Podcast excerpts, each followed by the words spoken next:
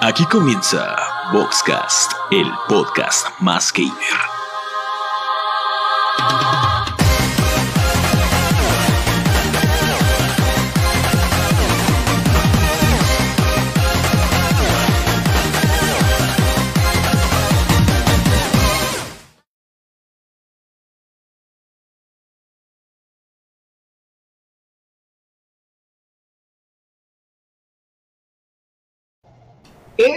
Muy buenas noches, gente, gente bonita del internet, gente bonita de Facebook.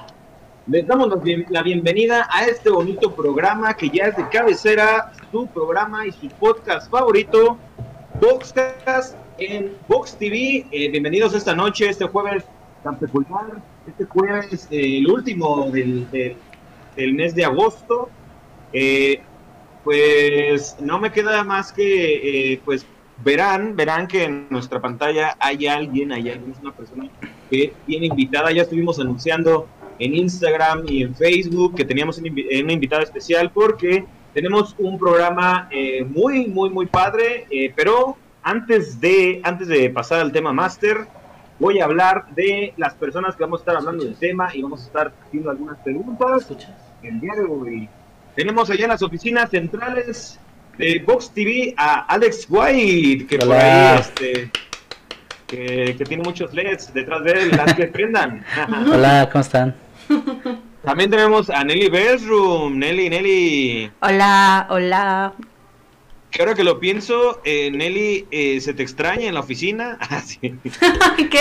Y Ya, ya vuelve a trabajar, Nelly, por favor. Ok, ya está bien. incendiando el mundo. Ok. Cierto, disfruta de tus vacaciones. Y también está Yasmín Salmerón, que viene a platicarnos acerca de este bonito tema máster. Pero antes de entrar en materia, vamos a darle inicio al, al tema máster. Por favor, Nelly, Alexio, denos. Tema Master.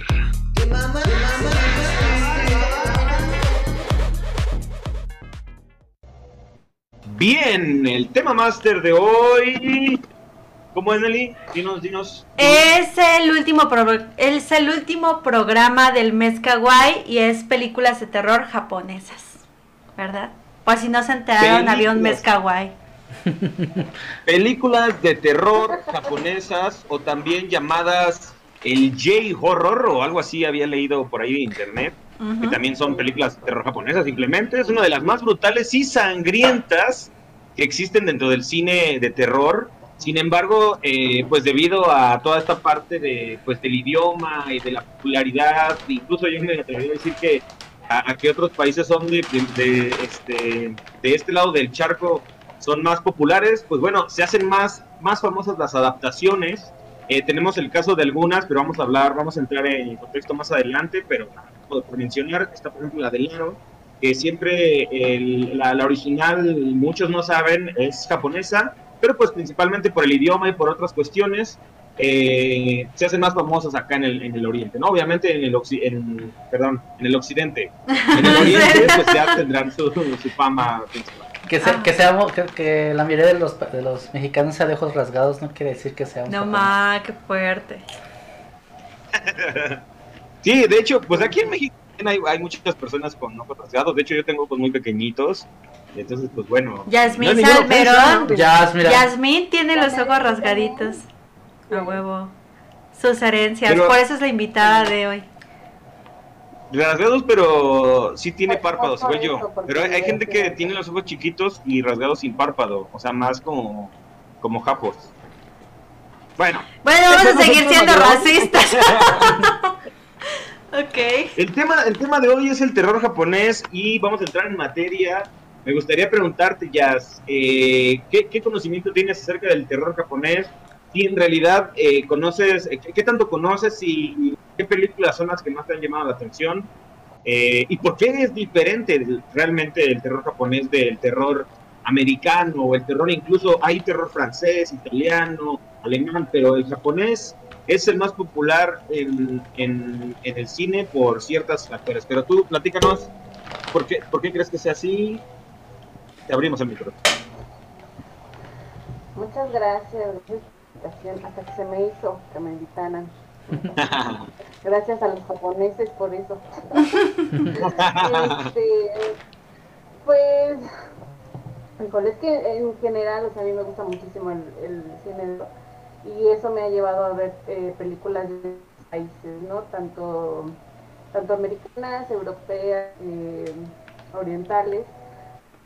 Y, y sí, eh, la principal diferencia viene justamente de su origen, ¿no? Estamos hablando de un país que tiene muchísimas, muchísima cultura, muchísimas tradiciones, tiene una forma muy específica de ver la muerte, de, cómo de procesarla, y eso ha hecho que pues resulten las películas que vemos, ¿no? Para ellos, por ejemplo, eh, la muerte significa, depende de cómo mueres, es que tu alma va a penar o no. O sea, para ellos si tú mueres en un accidente, si te matan, incluso si mueres por una cuestión depresiva, tu alma no va a descansar y vas a andar ahí este, penando en todos lados. Entonces, si se dan cuenta, esa es la principal premisa de, de, terror japonés.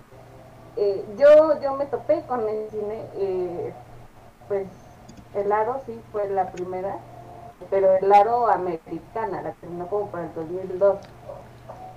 Eh, investigando, porque pues creo que muchos somos de esos de que ven una película y, empiezan a investigar, te, das cuenta que hubo una antecesora, una original que fue Ringu, de 1998, y que es precisamente de, Japón.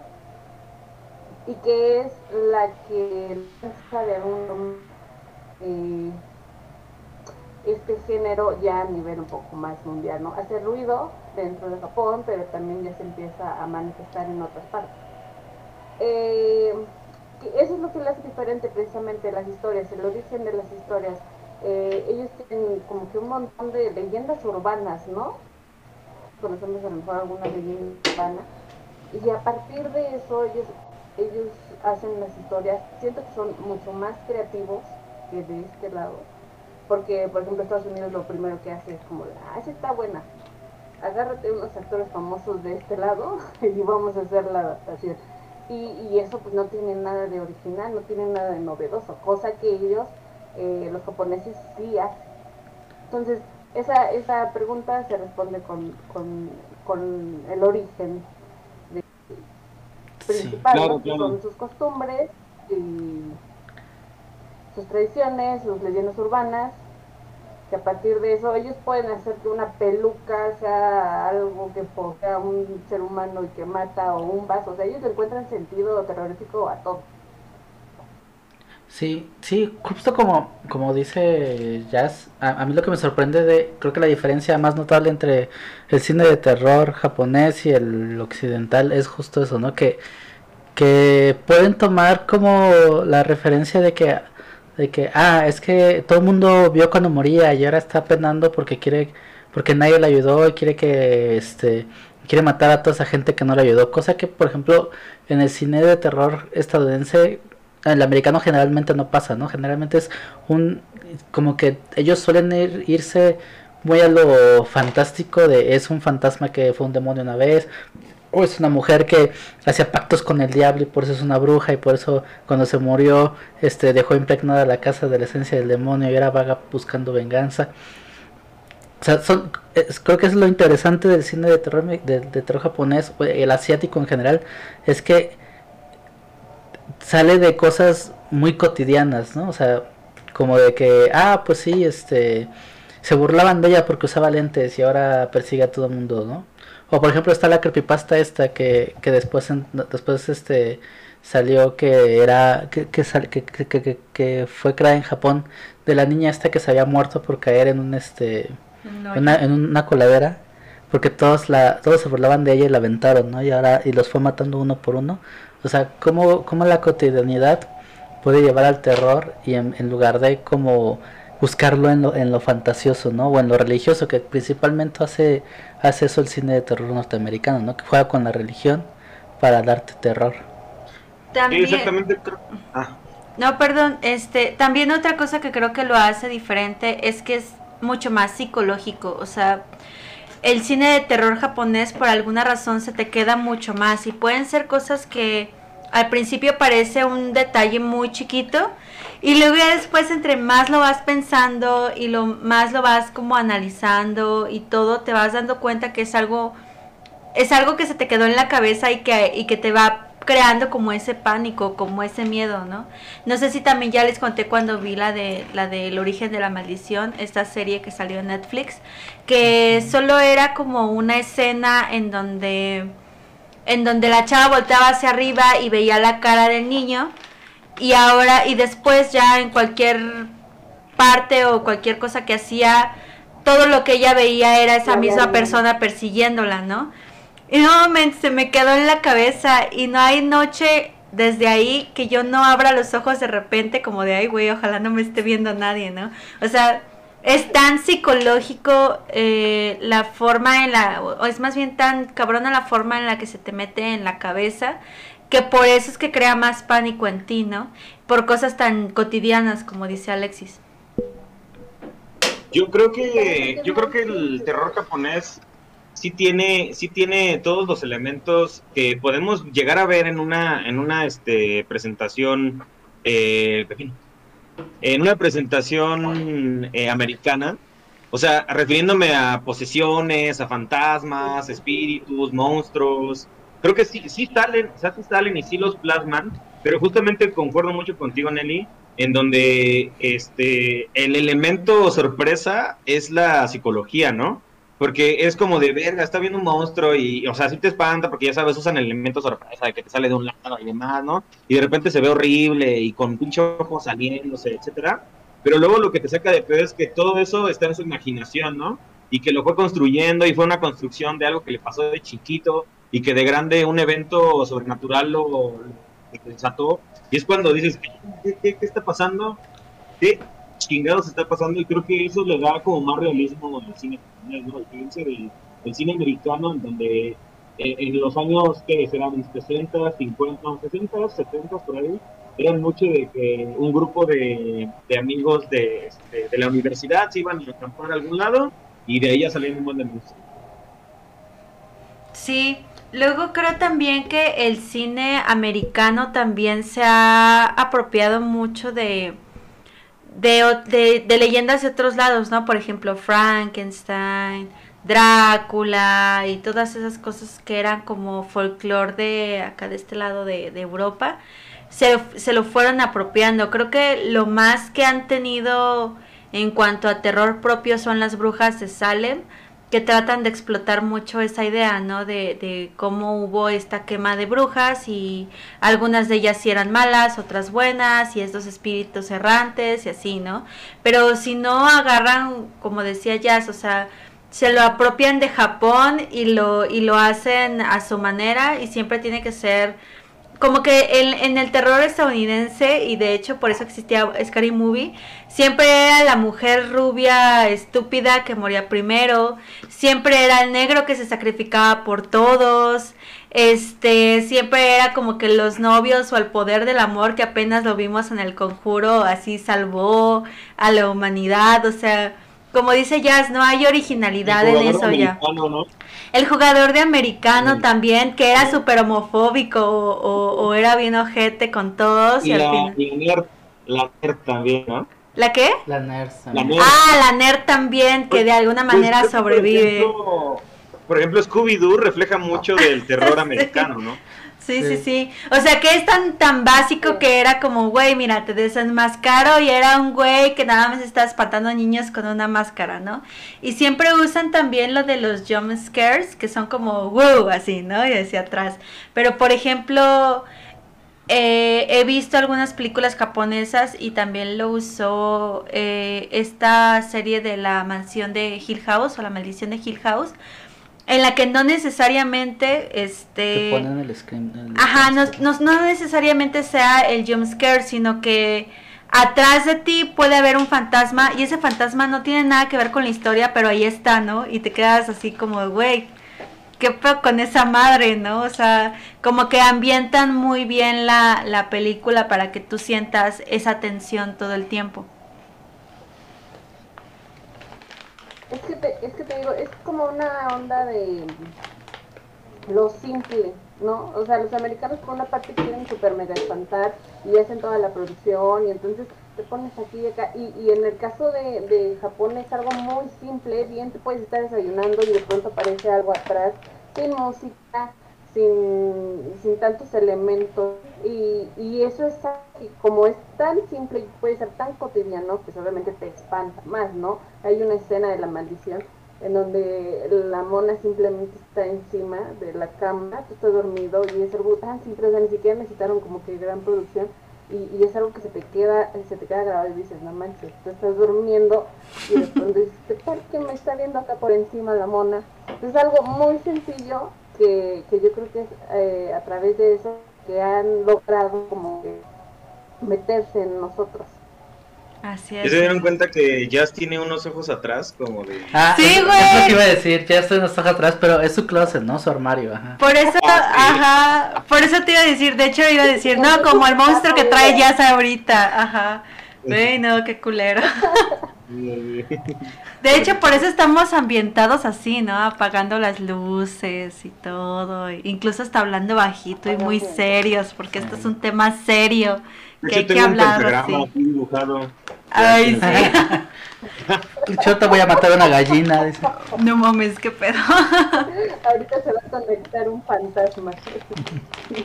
Y creo, creo que este es por eso que los americanos, pues, realmente se han robado ideas de otros países. O sea, porque obviamente ellos tienen, uno, la capacidad de expansión de comunicación. Obviamente, en los tiempos actuales ya no es igual porque, eh, pues, ya el Internet nos ha ayudado a expandir toda la comunicación y todos los, los materiales y todo el contenido que podamos a nivel mundial, ¿no? Antes, antes no, antes era salir una película y nada más salía en el país. Tenían la capacidad de, de, este, de mandarla a otros países, lo hacía, si no, se quedaba interna, ¿no? Y entonces, por, o sea, también gracias a eso hay mucha, mucho cine de eh, cultural, ya saben acá, este, libre de gluten y demás. Pero el terror japonés, el terror japonés, pues sí, sí fue saqueado, ¿no? O sea, Yo, creo que el americano sí, sí llegó a explotar mucho y creo que uno de los, uno de los, este, de las películas, yo creo que tiene varias. Los americanos también tienen buenas películas de terror, obviamente en su estilo, pero, pero de las que más han explotado es, por ejemplo, El Aro, ¿no? El Aro que eh, tú lo mencionaste hace Jazz, que se llama Ringu en, en, en Japón o algo así, ¿no? Sí. Este, Sí, platícanos, platícanos de esta, de este remake. ¿Qué, qué, qué opinas de una versus la otra? Si es mucho mejor, ¿qué onda? Es que pues, todo tiene que ver con gustos. Recientemente ayer la vi, de hecho vi Ringo la, la versión este, japonesa y no, o sea, no me causó ese susto que, por ejemplo, el aro americano me causó en ese momento. No sé si fue porque ya han pasado muchos años y ahorita ya la interpretación de ese terror es diferente, pero yo vi el aro, la versión americana, cuando tenía 13 años y, y a partir de ahí sí hubo un, un cambio porque ya no vuelvo a ver directamente la pantalla del cine. Gracias a esa película, por la escena del closet cuando abre Ah, y sí. ahí la mona. Mames, o sea, sí. a partir de esa escena yo ya no, ya no veo, o sea, ya me tapo, me distraigo, veo hacia otros lados porque ya no puedo ver la pantalla del cine. Y personalmente a mí me gusta más esa versión, o sea, Samara, eh, que aquí se, en la versión americana se llama Samara, me gusta bastante cómo está diseñada en la 1. Pero de hecho, eh, la segunda parte de esta, de esta versión americana está dirigida por la misma persona que dirigió las japonesas. Entonces Ah. ahí te das cuenta cómo la cultura, o sea, realmente sí es muy distinta, porque tú dices, al final es el mismo director el que la está dirigiendo porque el resultado no es igual. Pues porque está dirigida a otro público, ¿no? Sí. Las japonesas, obviamente, es, es el origen, es la idea creativa, eh, y la americana es el ajuste digital, ¿no? Entonces, a mí personalmente me gusta más la americana, sin embargo, pues hay todo el crédito a la japonesa porque fue la que dio la idea. sí. Hay otra, hay otra del mismo director eh, que es este Hideo Nakata. O algo así, según mi tarea. Según lo que estoy investigando ahorita en Wikipedia. Este, que hay una que, que también tenemos que se llama eh, Dark Water, que también sé que hicieron una, una versión americana. ¿Cuál es Dark, Dark Eh, Water? La de Dark Oh. Water es la de... Ajá, ¿Cuál? es donde se supone que una señora con su hija llegan a una casa y en la casa hay como una mancha de humedad. Ah, ya, ah, ya. y ya, ya, esa sí, y bueno. ya como que no le dan importancia, la van a arreglar y todo, pero resulta que esa mancha sí tiene como ahí una historia bien medio extraña Sí, sí. y empiezan a pasar cosas muy feas en, en el departamento, ¿no? ¿Sí es esa? Sí, sí, sí, es esa. No sé si tú la, tú la viste. Sí, sí la vi. De hecho, es que no me acuerdo, pero hay un documental en Netflix que habla sobre un hotel. De una chica que desaparece, que también fue muy famoso. Ah, sí, la chava esta, la, ¿Quién? la que era Ah, canadiense. que durante la investigación. Y se fue a Los Ángeles. ¿Qué? ¿Qué? Justo, justo esa, esa, esa historia Ajá. eh, como que, aunque dicen que fue de la vida real y demás, se basó mucho en esta película Agua Turbia, porque encontraron a la chica en el tanque de agua que estaba en la azotea. Que Ah, ya sé cuál lo es. que pasa con Agua Turbia. O sea que, o sea que la muerte de esta morra se basó en la película. O la película se basó en la Pues muerte. fue, fue, o sea, lo de la investigación se dieron cuenta que estaba, que era una historia muy, muy similar a la de esta película, que sucedió años antes. Ah, eso fíjate, eso no me lo sabía. Sí, si quieren, vean en Netflix este documental justo del que habla Jazz. Es una chava que la neta no me acuerdo ahorita cómo se llama, pero resulta que se había metido a un hotel muy famoso y muy feo en, en Los Ángeles. Y hay ¿Hotel como... California? No, hay, hay video. sí, ese, ese mero. Hay un video muy raro en el que ella está en el elevador y como que se está asomando y todo y todo el mundo interpreta que puede ser algo sobrenatural o alguien la está persiguiendo o lo que sea, ¿no? Total que esa es la última vez que se le ve y después empiezan a hacer toda la investigación y resulta que eh, esta chica estaba en el tanque de agua del hotel y eso lo descubrieron los, lo- como los habitantes porque si en una parte se rentaba y otra parte era el hotel. Y, y los niños empezaron a decir es que mamá el agua sabe rara y no sé qué eh, hablaron como con la gerencia del hotel y cuando fueron a revisar el tanque de agua resulta que esta chica estaba ahí. Entonces sí es una historia muy extraña porque nadie sabe qué pasó, aunque la historia del hotel alberga lo de la Dalia Negra y también asesinos seriales que se han hospedado ahí y cosas El así. Hotel ¿no? California. En el No. Hotel California. sí, velo, está, está muy chido. La verdad no me acuerdo ahorita cómo se llama, pero igual por ahí se los dejamos en comentarios. Exacto, exacto. Como dato curioso, ¿saben cómo se llama en España la- esta película de Agua Turbia en la- Hispanoamérica y Dark Water en inglés? ¿Saben cómo se llama en España? ¿Cómo se llama? Se llama La Huella. Ah, ¿Así? Así se llama la huella. La Huella. Las, flipantes aventuras de la chica que quiso nadar en un tanque de agua. No supe hacerle, no supe hacerle en este en español de España. por gilipollas. Ah, pero- por ajá. gilipollas. No, y aquí, aquí no me acuerdo quién mencionó que eh, apuestan mucho, ah, creo que fuiste tú, Nelly, que apuestan mucho como por actores eh, o Ah, no, actrices fue- de renombre. Ya, ujú. Ah, fue Jazz, ¿no? Por ejemplo, en esta de, de Dark Water, en la versión americana, sale Jennifer Connelly, ¿no? Que Ajá. sabemos que eh, salió en esta película donde, ¿cómo se llama? Este, de la de drogas, ¿cómo se llama esta película? Requiem por un sueño. el infierno, ¿no? Ah, no mames. Sí, Requiem, Requiem for a Dream sale en esta, en esta película. Y obviamente, pues en Japón es como de tráiganme otro japonés, ¿no? Es como de. No, ah.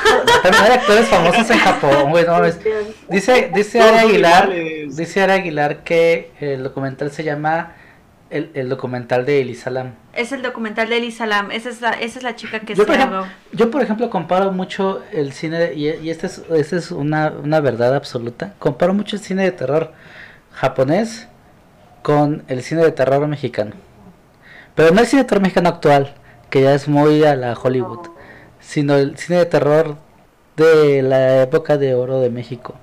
en el que tenías películas como Hasta el viento como tiene Hasta el viento miedo. tiene miedo, como la de El libro de piedra, que era que, que jugaban mucho con la psicología, que sí tenían fantasmas y eran muy extraños, pero te jugaban con tu psicología muy cabrón, ¿no? O sea, como la niña esta que veía a Lugo ahí. Sí La de la miedo. muñeca con Pedrito La, Fernández. la de la muñeca. ¿Cómo ¿Cómo se llama? la esa? producción esa? Era esa Vacaciones del Terror, ¿no? ¿Cómo se llama esa? Ajá, Vacaciones del Terror. Esa es Chucky, esa, esa película es Chucky. Ajá. O sea, visionario el güey que hizo esa película de la niña. Ajá. La de la risa en vacaciones. No, Vacaciones Ah, del Terror. Las vacaciones del terror de. Sí, esa, esa, esa está chida. ¿Escuchaste un ruido, Jorge? ¿Cómo? Jorge está escuchando ruidos. ¿Qué está pasando, Jorge? ¿Te está dando miedo?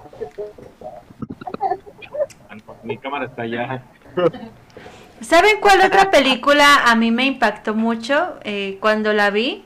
Fue la de El Ojo, que es japonesa, de una chava que era ciega y se va a hacer su trasplante de, de córneas eh, y ya por fin puede ver.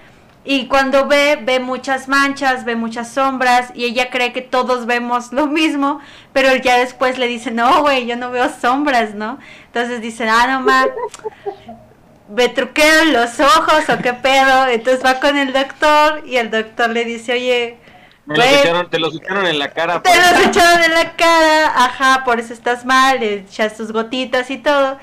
Y pues la morra sigue viendo sombras y así, pero resulta que más allá de eso empieza a ver como el futuro, ¿no? Cosas que van a pasar, accidentes que le van a pasar a la, a la, a la gente.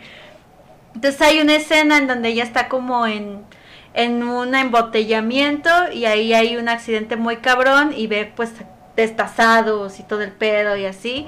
Entonces ella tiene que, que hacer lo propio para poder salvar a la gente y sí lo salva. Eso es Pero- el destino final, Nelly. No, no, no.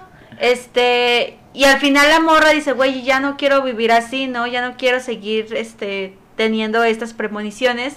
Y se arranca los ojos o pierde los ojos eh, en, en esa en ese accidente y ya al fin dice, bueno, ciega pero feliz, ¿verdad? Ciega pero sin pedos en la ¿Y- y vida. esa tiene- ¿Hay remake? ¿De esa hay remake? Sí, hay remake, hay remake americano, ajá. Yo vi las dos porque la primero vi la americana y dije, ah, pues sí está chida. Y luego vi la japonesa y dije, ah, no, pues sí está más chingona. Sí, está, está buena. No. Y se me hizo como muy interesante eso de que la cieguita que, que volvió a ver y pues que le salieron mal los ojos porque se los echaron en la cara. Se me hizo chido. Yo, yo, por ejemplo, a mí las que más me han impactado, es que no me sé los nombres, pero estaba platicando con él de una en la que, creo que esa no es jap creo que las que voy a decir no son japonesas, pero les digo, el cine asiático en general se parece mucho.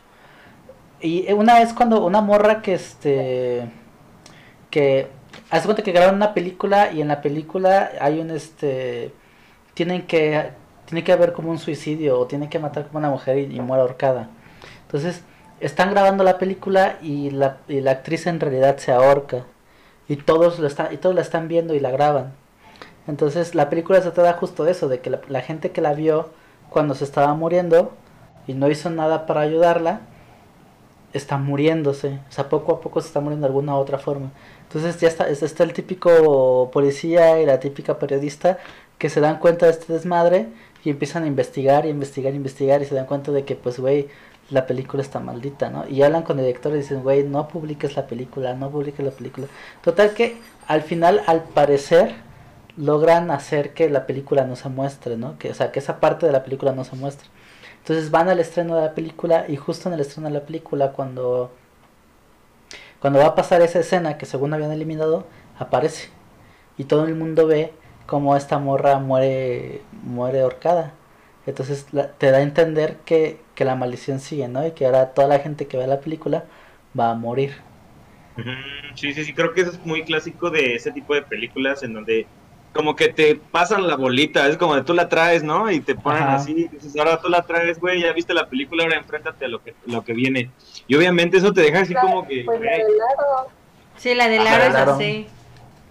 Justo la de Sí, no. Pero una versión de Laro, creo que fue la 3, en donde ya, o sea, ya se la vuelan, porque ya ven que está hasta en el avión y, y hacen como que copias así a montón. Es bien raro, ya está por correr. Y las avientan así de que quien le caiga que la vea. Las, las manda de mensaje de ¿Dónde- WhatsApp. ¿Dónde está el control ahí? Sí, de las, de las secuelas, de las secuelas del Aro, la más chida es la de Scary Movie. No mames, sí, esa es la más chingona. Scary Movie 3 es la chida. Sí. A huevo. Sí, sí, sí. ¿Tú, Jorge, no has ¿Quieres dicho? No, tú, No. ¿qué? Yo, este, no, es que yo quería hablar de, igual, no es una película meramente japonesa, lo más cagado es que el remake, el remake sí lo quisieron hacer medio japo, o sea, muy cagadamente. Esta película es tailandesa, es de, no, no, no tiene tanto, o sea, tiene, tiene menos de 20 años en, en circulación. En México y en España son, están entre nosotros los gilipollas. Ah, es la que te decía, sí. Y en, en inglés, eh, bueno, en, en- eh, se traduce como shooter o durador, algo así. En donde eh, desde el principio que empieza la película, creo que la fotografía, la fotografía de la película es muy gris. O sea, muestra un, un lugar bastante, bastante contaminado. eh, pues muy. ¿Qué pedo? ¿verdad? ¿Qué pedo? Sacó un susto Yasmin. Aguanta. ¿Qué hizo? ¿Qué hizo? Güey, enseñó su DS. Ahora sí que se sacó el DS, la ¿Es Jazz y lo puso en Es cámara. esa, ajá, es esa. Esa es de Ah, hecho la versión sí. tailandesa, ¿no? Es la que te, es la que tú dices. Ok, ok. No, es, es la original, es la versión original, la tailandesa. Sí, la tailandesa. Es muy, es una, una película muy buena, eh, que, que todo el tiempo estás, este, pues asustado. La verdad es que, por lo menos yo cuando la vi, la, la vi solo. Me acuerdo que en ese entonces todavía tenía televisión por cable. Y una vez en, en- precisamente en Golden, creo la pasaron, lo de la de temprano. Sí, güey. Sí, güey, sí, güey, ajá. Sí, está. ¿Qué Y casualidad empezó que estaba viendo. Golden? y me llamó mucho la atención, me llamó mucho la atención porque se ve muy, muy este padre la fotografía desde el principio. Y dije, ah, caray, ¿es Nesa? ¿O qué pedo, no? No, pero no, no era Nesa, era, era Tailandia. ¿Lo, lo este, descubriste por el Pantene? ¿Por el Pantone? No mames. Y, y esta onda de las fotografías, en donde aparecen espíritus en las fotografías, esto creo que es muy lúgubre, muy, muy chingón. La verdad es que esa es de, las, de mis películas faves. A lo mejor no soy muy eh, conocedor de este cine japonés, pero creo que, creo que con esta película puedes introducirte por lo menos un poco al terror asiático, porque bueno, no vamos a hablar justamente sobre esta película japonesa, pero bueno, este, la versión americana fue un completo desastre. La versión americana fue un completo desastre. Este, que, que por ahí que este, Es que Ari Cruz dijo, andaban No, buscando no. Dragon Ball en Golden. sí, sí, cuando se quitaban las camisetas y así. Ok. Este, la película versión Yo americana, nunca vi, ¿eh? yo nunca vi esa versión americana. Ni yo. No, yo tampoco, solo sí, sé que es un fraude. que ni, que ni me acuerdo, pero no. Eh, eh, total, es, es, como, es una pareja recién casada que va a pasar su luna de miel a Tokio. Por eso te digo que, que la quisieron como japonizar para ver si pegaba más. Pero en realidad pues, la cagaron y la, la- la neta es que los fans la odiaron. Y, los actores que salen son muy buenos. Actualmente ya hacen películas mejores, pero, pero este, eh, sí fue un completo fracaso. O sea, na- nadie la quiso volver a ver o tenía muy mala recomendación. Entonces, la versión tailandesa, si no la han visto, se la recomiendo súper, súper ampliamente. Por ahí todos los que van conectando, voy a saludar a toda la audiencia porque desde la semana pasada no saludé a nadie y me estimo él. Primeramente está mi chiquita bebé, Tania Gaitán. Eh, está Leslie Carrillo, bueno, por lo menos aparece ahí, eh, Sí. está conectada. Irene Martín, ¿qué onda Irene? ¿Cómo andamos? Eh, Ari Cruz, que ya nos está brindando aquí información sobre qué buscaba en Golden. Ari Aguilar, no sabemos si es pariente de Ari Cruz. es el documental de El Islam, es la que nos dio este, El dato. la información. Eh, Miguel Rojas, que también está conectado. ¿Qué onda, Miguel? ¿Cómo andamos? Y por ahí ya, nada más tenemos estos que nos han escrito. Eh, mándenos saludos, miéntenos la madre, eh, díganos qué películas de terror han visto. No importa este, de dónde sean el origen, díganos qué películas de terror han visto. Y si alguna vez han visto una película de terror japonés, porque seguramente si vieron una película de terror americano, debe tener ¿Cuál es su película de terror de Pedrito Fernández favorita?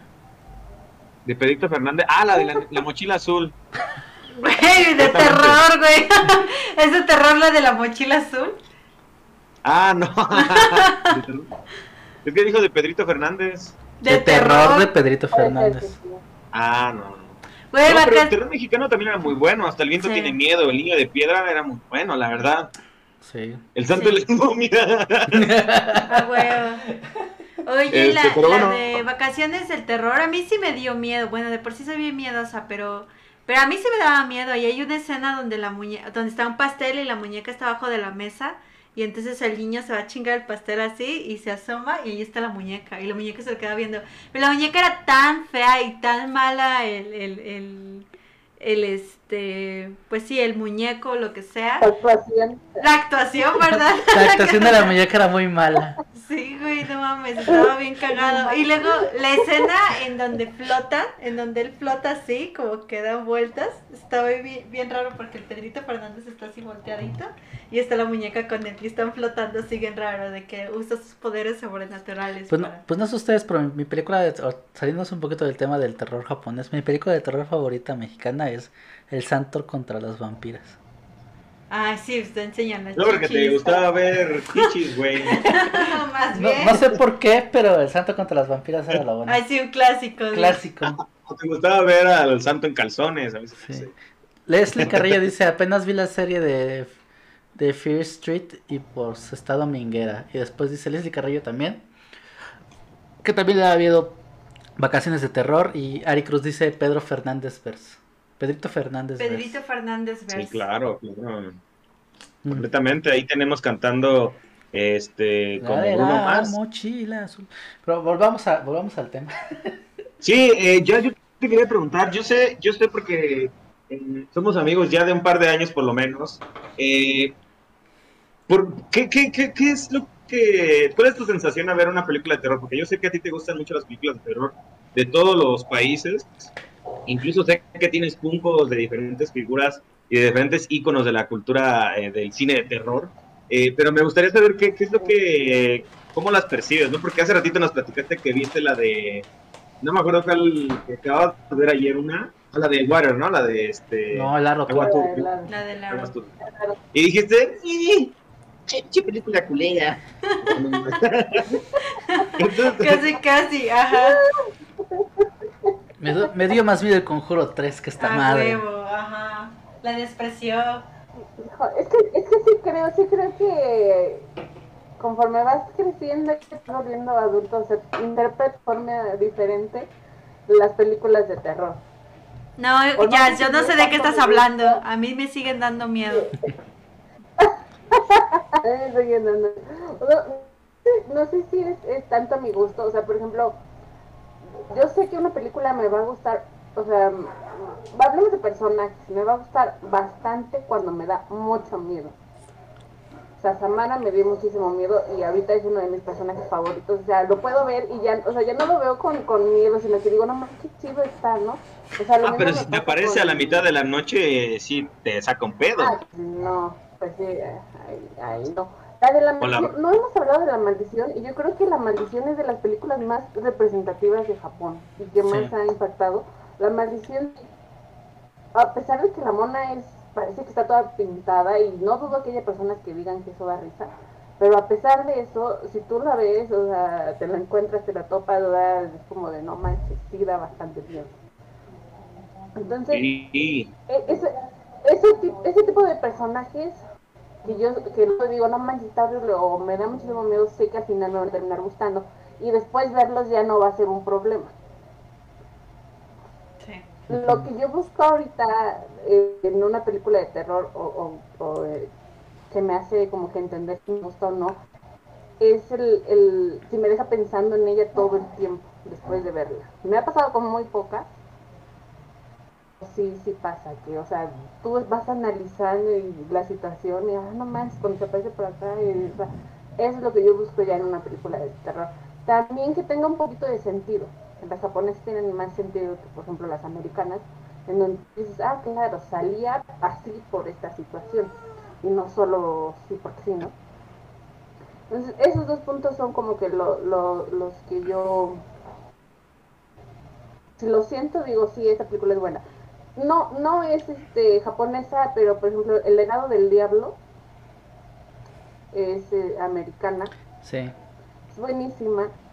Y Joya. yo desde que la puse, o sea, los primeros tres minutos, yo dije, esto, esto va a cambiar mi vida.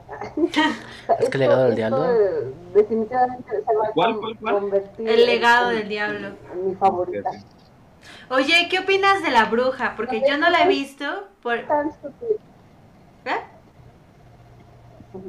No, o sea, digo, es que la- la- el legado del diablo es tan sutil, es, no, o sea, no te muestra eh, ni caras feas, ni fantasmas, no, o sea, nada de eso, pero yo creo que la música aquí tiene mucho peso, la historia también, y el cómo te la van manejando, porque también tiene mucho que ver la, la forma en que te la cuentan.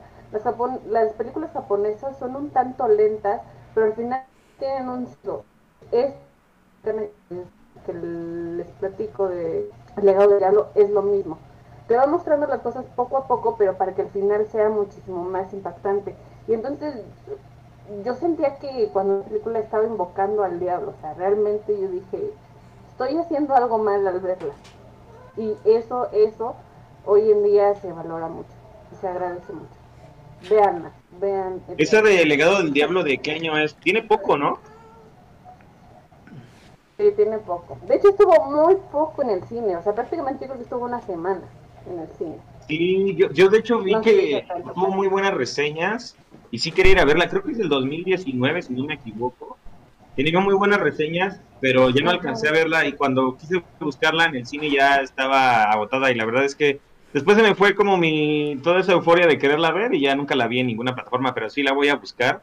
A mí de las últimas películas de terror que, igual, o sea, no siendo japonesas realmente, es una que se llama este, Invocando al Diablo, algo así, en donde igual, o sea, no, te plantean como un terror este, tan inmediato, sabes, ya, ya sabes, siempre alguien se tiene que morir para que haya un pinche ¿no? Eso sí, eso sí, pinche alguien se tiene que morir o la historia o el fantasma de alguien va a estar ahí rondando, ¿no? Entonces, la historia precisamente habla de que el güey, el protagonista no cree en los fantasmas, no cree en Dios, no cree en el diablo, no cree en nada, el güey es ateo, eh, es agnóstico, ¿no? Que él seguía por, este, por la ciencia y la chingada, hasta que un evento, no, no le voy a decir qué evento, este, pues desata su, su creencia, ¿no? En, en estos entes eh, sobrenaturales.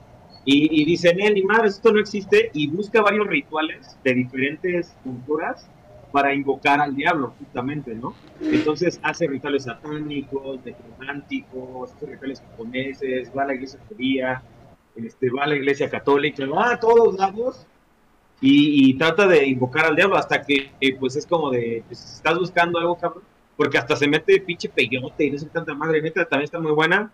Y al final, ya saben, no sé, no sé ustedes, pero creo que la mayoría de las películas ahorita eh, de terror la cagan en los finales, siempre Sí. quieren meter como el elemento sorpresa y termina siendo una mamada. Entonces, esta es muy parecida, nada, es lo único que les voy a spoilear, pero si vean el contexto está muy chido, la verdad. Oye, Jazz, yo quería preguntarte, de la bruja, ¿qué opinas? ¿Esa, esa la Sí. viste y te gustó?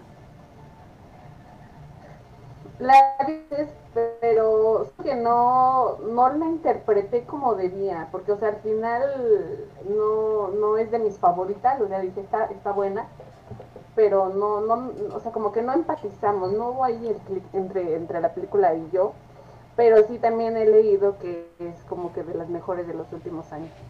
Sí. También está Midsommar, ¿no? Del mismo director. Ah, sí, ella hizo el artículo de Midsommar. Y justo hablas de eso, ¿no, Jazz? De, de cómo es un terror, este, diferente, como un poco más lento, pero que se te va metiendo, este, en la cabeza. A ver, cuéntanos, tú eres la, tú eres mejor eso, cuéntalo. No me acuerdo mucho, no he vuelto a ver. De, de esa, el principio sí te deja como que en un estado ya de como bastante como sacado de onda. Pero lo padre de esa es que yo leí que en realidad estaba hablando de una metáfora del rompimiento de una pareja. Entonces, tú, o sea, ya, para empezar, eso suena interesante y tú dices, o sea, como una película de terror va, me va a hablar de eso o me, lo, o me va a plantear eso. Mm, No es la mejor, o sea, no, no creo que, que es mejor. Es muy lenta, obviamente sabemos que las películas, o sea, estamos acostumbrados a ver un montón de movimiento, un montón de cosas interesantes en la película. Y cuando nos presentan una lenta, o sea, en primer lugar dices, no, o sea, es que me aburre, o no, que no le agarré el hilo, lo que sea. Entonces, eso ya está difícil. y además interpretarlo eh, creo que lo complica todavía más. Es una buena película y además el sentido es, diferente y creo que eso se agradece porque no es un, este, una copia de alguna película de Japón o algo. Entonces agradece realmente que la idea sea original, pero no creo que sea tampoco de las mejores. Ok. Pero Bueno, igual, entonces ya vean. no me va a Eh, dar- es el mismo director que el de Legado del Diablo. Entonces, Ok. Ok, voy a tratar de verla sin llorar. Sin- abriéndolo un ojo mínimo. está padre. Haciéndome Sí. posición fetal, así de que voy. Yo quería regresar un poco y retomando el tema que estaba diciendo ya de por qué de grandes ya, nos- ya nos da- ya no nos da tanto miedo. Porque creo que mm, lamentablemente, la neta, es que cuando vamos creciendo vamos perdiendo el sentido de la sorpresa, ¿no? Entonces, ya muy pocas cosas te sorprenden en realidad. Y, y que hablen de un monstruo, de un fantasma, la verdad es que no, no, este, no te sorprende demasiado. El punto es cómo lo, cómo lo introducen en tu cabeza. Por ejemplo, eh, vi un tráiler de la película de, Jurassic World de las nuevas, que ves que van a tener como un implante muy como de terror. Y tú dices, güey, son dinosaurios que no existen y ni siquiera, o sea, todo el contexto está planteado en algo sumamente este, fantástico, ¿no? Y aún así te da miedo, o sea, dices, ¿qué?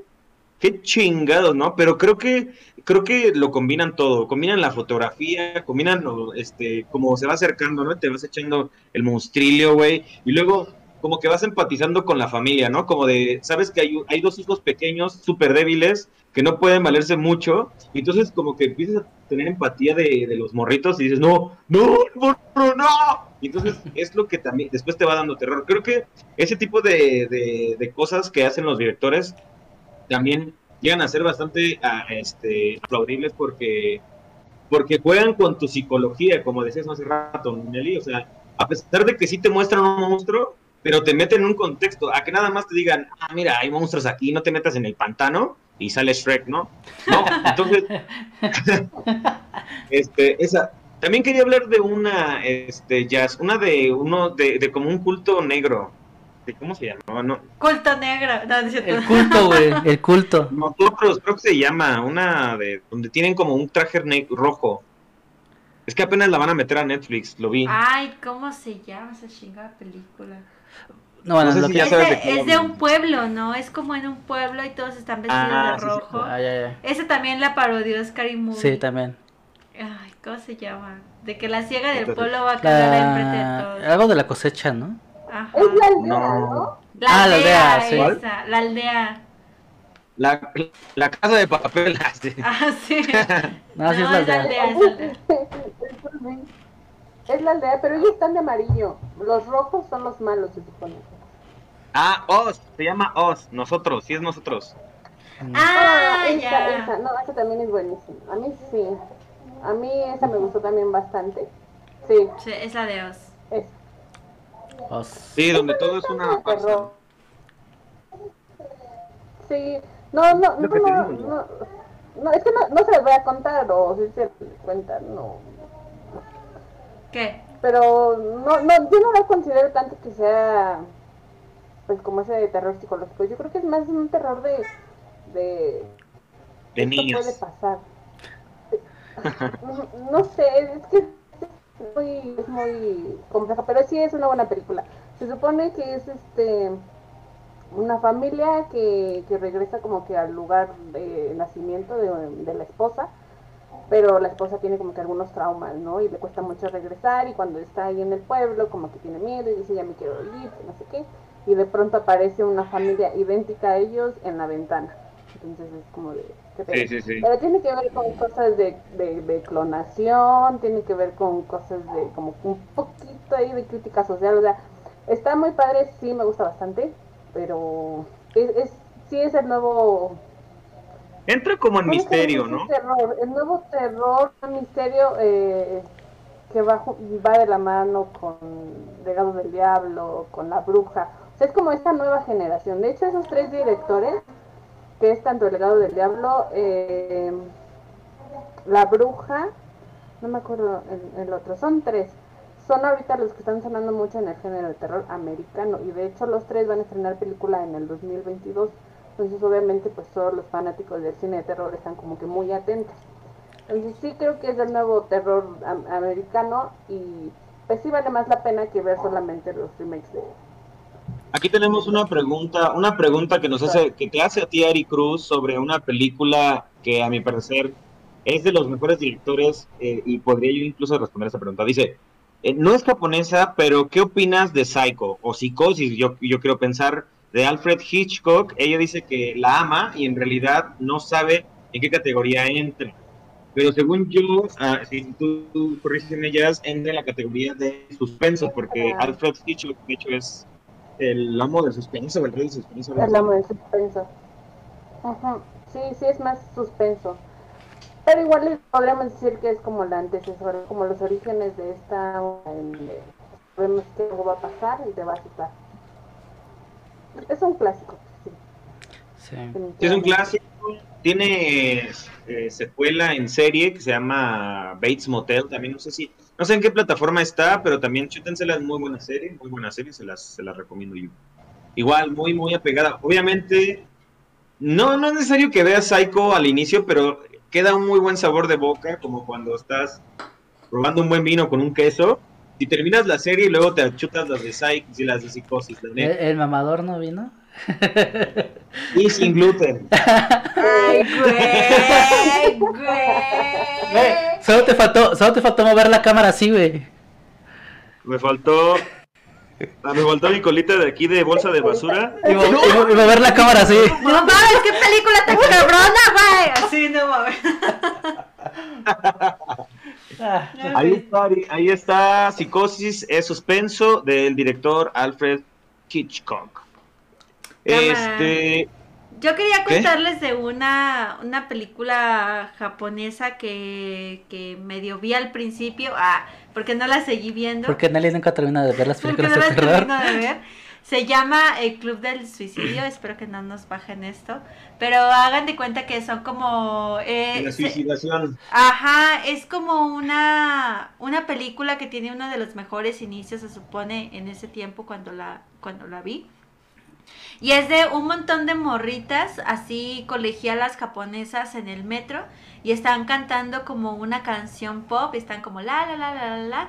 Y ya cuando va a llegar el metro, Córtale, mi chavo. Se, se avientan y así. Y resulta que todo el pedo de... Ajá, que todo el pedo de, de esa película es porque esa música que están cantando Ah, eh, ya sé tiene, cuál a- es. tiene un pedo ahí extraño que que hace que la- gente ajá. tomate. que la gente se, se, se aviente o se mate o cosas así. Así se llama el Club del Suicidio, véanla, está... De hecho, está la de-. La de, la de Shooter, de hecho, creo que sale Dustin the Wind, ¿no? Cuando ve algo. Ah, sí. La canción de Dust in the Wind. Ah. Dustin the Wind. Creo que- pero creo que es en la versión griega nomás, ¿no? No, no, no. Es que no, entonces no me acuerdo si es en la de Están entre nosotros, pero sale una canción, sale Dustin the Wind antes de. Y me acuerdo clarísimo, porque cuando la vi, o sea, a mí me gustaba Dustin the Wind. Fue de las primeras rolas que me aprendí en la guitarra. Y, y cuando. Exacto. Y cuando, y cuando la. Cuando la escuché en esa película, neta, que cada que la escuchaba en el radio, es que no me acuerdo si era en esa de Shooter, la neta. Pero de que pasaba siempre algo después de que escuchaban la, la canción, pero era como, no, no era neces o sea, no era el foco, pero que, que prendían el radio y decían, y bueno, en la siguiente canción, en esta estación de radio es... la, la, la, la", Y luego pasaba algo bien culero. Y yo, No, ya, pues por Ah, eso lo usan para chingar, para que traumarte. Y cada que la escucho vomito. Ah, ok. Eso suena a destino final. Ah, sí, Destino cierto, Final, sí, tres. cierto. ah. Es que estaba muy Sí, morrito sí, cuando sí, las sí. vi y sí me sorprendían mucho. Estaba, estaba... Ya después estaban cagadas las de Destino Sí, Final. ya ¿no? después Sí, se da, ya no mames, este ser. güey.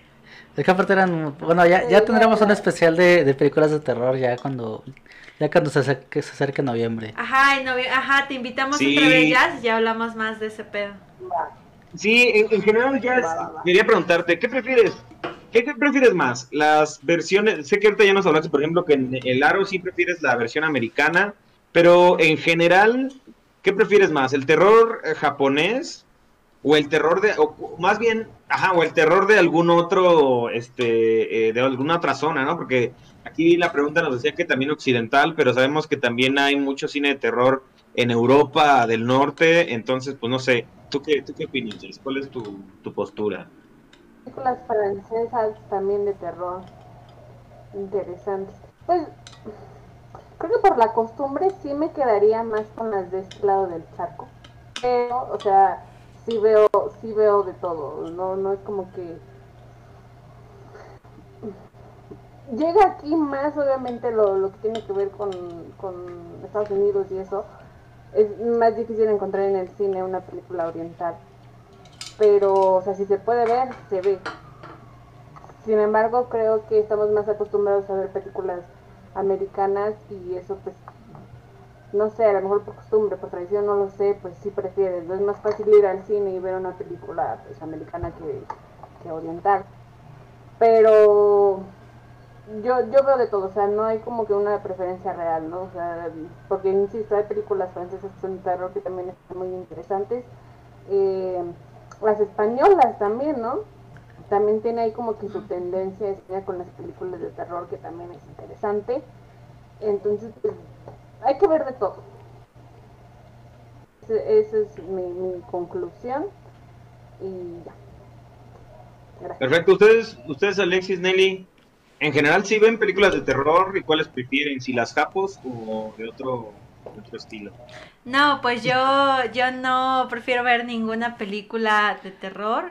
Si son japonesas en especial, no las voy a ver porque sé, por lo que ya hemos hablado, que se me va a quedar toda la vida, ¿verdad? Esa visión que les conté ya no se me va a quitar en un buen tiempo, gracias por la crisis de ansiedad que me generó. Pero este, sí, no, yo trato de no ver películas de terror que son, que sé de por sí, por comentarios de muchas personas, que sí me van a dar un chingo de miedo. Trato de ver las que son ridículas, las que son estúpidas, las que las que son parodias y me digo a mí mismo muy ajá muy como el conjuro 3 que la verdad pues sí está muy aguantable este y me digo a mí misma como de no hay pedo no hay sí muy valiente por fin viste una película de terror pero yo sé que las verdaderas las chidas las que ya se avienta no las voy a aguantar porque sí me va me van a traumar cabrón no entonces de preferir eh, algún tipo de terror, pues la neta ninguno. Ahora que si prefiero... Ninguno. sí, si prefiero a alguno de esos que estamos diciendo, pues la neta me quedo con el occidental, porque sé que el occidental no se me va a quedar en la cabeza tanto como los japoneses. Perdón por ser tan cobarde. Y Scooby-Doo, ¿no? Y Scooby-Doo, que sé que al final pues es un pendejo que se disfrazó de pollo. O sea, no hay pedo, no hay pedo. Pero sé que no va, no me va a lastimar tanto. Gracias. ok, ¿tú, Alexis? híjole. Es que a mí, a mí en lo personal sí me gusta mucho el cine de terror, no tanto como Ayas, porque Ayas es la experta aquí en, en cine de terror. Pero yo también, no por costumbre, sino porque, sino por, ponle tu tradición, me voy con el cine de terror de este lado del charco. Porque, o sea, yo en el poco, en el poco cine asiático que he visto no encontré una película que me dé tanto miedo como por ejemplo este la, la película esta de Demian, que me acuerdo cómo se llama, la del niñito este que era el hijo del diablo. Demian. Ajá. O, o películas como El Exorcista, o sea, yo, yo recuerdo haber visto Demian y El Exorcista y quedarme traumado literal, o sea, y no las vi pequeño, las vi grande, o sea, ya las vi a los 15, 16 años, o sea, tampoco es como que dijeras, ah, bueno, la viste a los 10, te traumó por eso, ¿no? O sea, no, o sea, ya las vi un poco más grande, ya con, con, con un poco más de bagaje de películas. Y por ejemplo, La Maldición 1, la primera maldición, me traía la misma sensación que me, que me trajo El Exorcista, ¿no? Sentías ese mismo miedo que sentías cuando veías El Exorcista. Sí, tal vez, las, tal vez la, el cine de ahora de terror ya está muy rebuscado y siempre regresan a lo mismo pero en general las películas de terror de, de, antes están muy bien logradas al grado de que, de que te dan miedo aún con el presupuesto más bajo, ¿no? O sea, no tenían que sacarte un jumpscare, no tenían que, no tenían que, este, que, que jugar con las luces, sino era, era solo la música y la historia lo que hacía que funcionaran. Y hasta ahorita eh, uno de los problemas que yo le encuentro la- al, al terror japonés es justo también una de sus grandes virtudes, ¿no? Que es que es muy lento, que, que es muy cotidiano y a veces la cotidianidad, aunque te da miedo, aunque te deja como ese miedo perpetuo, al momento no te causa el, la misma euforia que te causaba ver a, a la niña de, la- de este del exorcista dando tres vueltas y vomitando al cura, ¿no? Aparte por, aparte por el contexto, ¿no? Que, o sea, mucho del terror japonés, pues te basa también en su, en su, en sus, este, en, su en sus religiones, en su cultura, en, en su pasado, en sus leyendas, que, que tal vez no tienes tan arraigadas como si tienes tan arraigado la cultura judeocristiana en el occidente.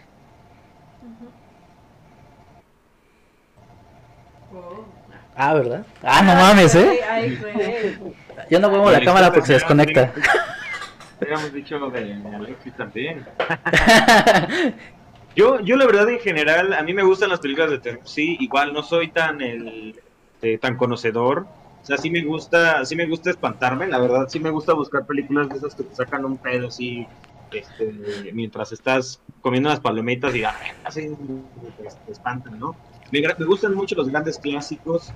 Me gusta, por ejemplo, El Resplandor de Stanley Kubrick, al final tampoco es una película de terror, pero también psicológico. Me gusta este el, el terror americano, han tenido grandes aciertos como, como todo. El, el terror japonés, mm, creo que de entrada ellos me causan mucho cringe, como dirían la chaviza. Este, y, y, no sé, creo que, creo que en general me gusta el terror y como dice, dice ya, hay que, hay que ser abiertos eh, en cuanto al terror, el terror de, de- cualquier lugar. No voy a meter más este al terror nuevo, porque la verdad es que estoy como muy ahorita, en cine de terror este, general. Llegué a ir a varios macabro, que son este festival de terror que hacen, en- bueno, que hacían en, de, septiembre a octubre. Estaba muy bueno, la verdad, sí llegué a ir como a tres, cuatro presentaciones de, de cortometrajes y de largometrajes muy buenos. También llegué a ir a, una- a unas sesiones de, de, de películas de terror mexicano ahí en el centro del pueblo, que está ahí en el centro, y era, era bastante tétrico, o sea, ir a, a ese lugar a ver películas de terror mexicano. También, no mames, te metiste donde mataron aztecas, ¿eh? Sí, pues sí, estaba muy, estaba muy cabrón, estaba, estaba muy chido. Y en general sí me gusta, sí me gusta espantarme, o sea, me gusta porque me hace sentir vivo. Ah, sí. Ay, No, pierdan mis portadas, enseñan mis portadas. Entonces, pues sí, yo también coincido con Jazz, hay que ser abiertos en ese aspecto del, del, del, del, este, del terror.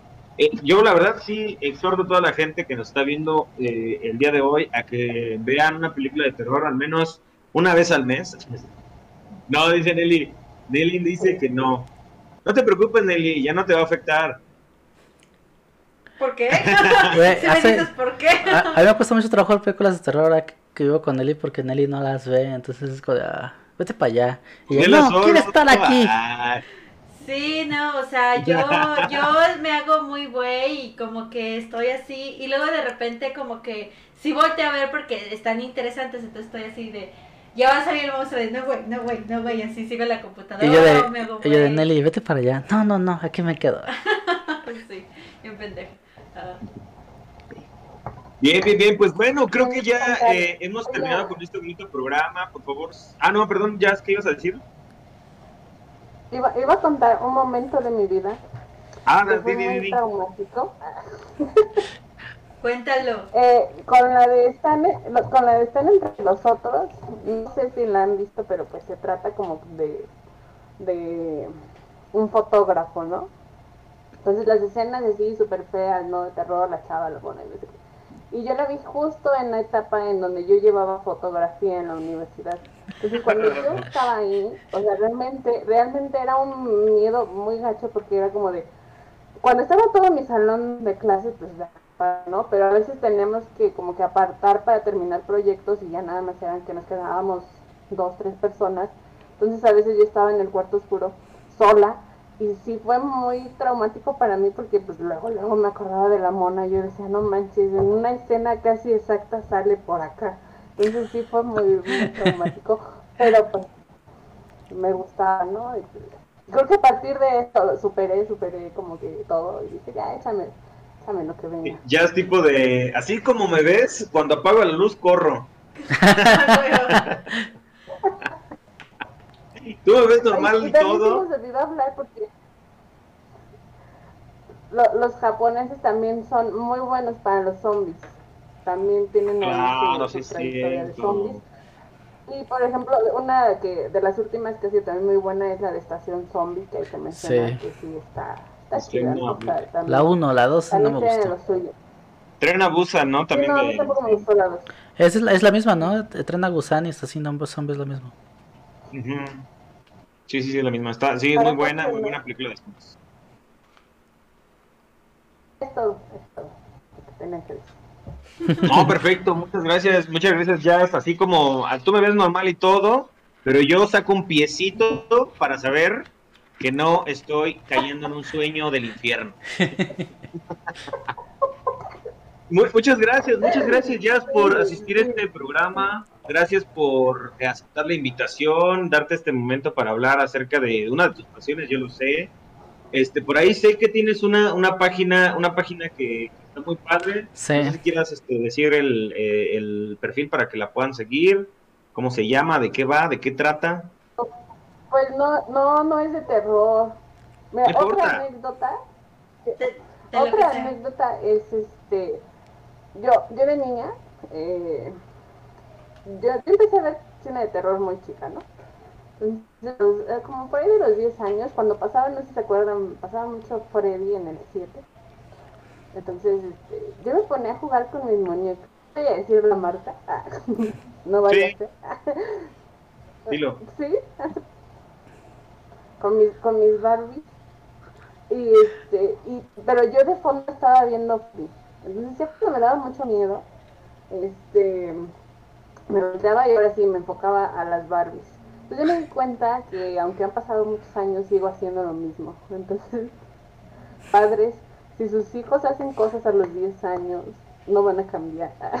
Casi casi cantaste Ojo, una canción de, de rock urbano, ya es la de padres cuiden a sus hijos, no les vaya a pasar lo que les cuento yo. algo.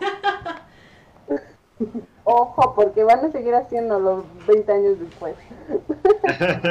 no, pues, pues mi, mi página, mi página es de Barbie, Ananda House by. Este, y pues cuando quieran. Está muy chida, un Sí, sí, está muy chida. Ahí está mi contraste, mi contraste que no tiene que ver con terror ni nada, es todo rosa y bonito. Podrías hacer ahí un crossover con, con lo tétrico, podría ser. Lo ha hecho, ya lo he Ya lo he hecho, sí. Con Chucky, ajá. Sí, la verdad es que sí, también ya me, ya me esa página. Está muy buena, Ananda's House, síganla en Instagram. También no olviden seguirnos en Instagram, ¿cómo es Alexis? Arroba Vox TV Project. Ah, lo dije bien. Claro que sí. Dijo el usuario de TikTok, güey. Arroba, arroba, arroba Proyecto. Proyecto Vox TV. Eso, me Ah, eso. Y en, En TikTok, Instagram y en TikTok. en TikTok como arroba Vox TV Project. Y en, Vox, en YouTube como Vox TV. Ahí estamos ahí como Vox TV. Y en Facebook, pues nadie usa Facebook. Entonces, pues aquí. Compartan la página, por favor. Ah, sí. Síganos en TikTok. Ya somos más de 25 mil. Ayúdenos a llegar a los 30. Los huevos, sí. Yay. En Muchas Spotify gracias también. nuevamente por aceptar. ¿Mandé? En Spotify también. Voxcast, un, un podcast de Vox TV. Porque somos bien originales y así le pusimos. Es original, Nelly. Desde el nombre. original, sí. Ok. Y bueno, pues gracias Jazz por asistir nuevamente y gracias a la audiencia que se conectó el día de hoy. Eh, recuerden que este programa, por si no lo vieron completo, lo pueden escuchar en, en Spotify, ya en el usuario que nos dijo Alexis. Y nos vemos el próximo jueves con un tema más de Vox TV. Ya este fue el último, el último del mes Kawaii. Se acabó el mes Kawaii, gracias a Dios. Pero se viene el mes patrio. Sí, es cierto. Viene el mes patrio, desde, desde el 16 de septiembre 2.0. Espérenos, espérenos. A huevo. Qué bien chingón, no- nadie contó nada, así. Vamos a contar nuestras historias más épicas. No, pues nunca me he pedado el 16 de septiembre. Mi mamá me pega si me pueden 16 de septiembre. A huevo. Pues muchas gracias Alexis, Nelly, nos vemos la próxima transmisión y bye a toda la audiencia, gracias por sus preguntas, besos, bye. Gracias, bye. Aquí terminamos todos.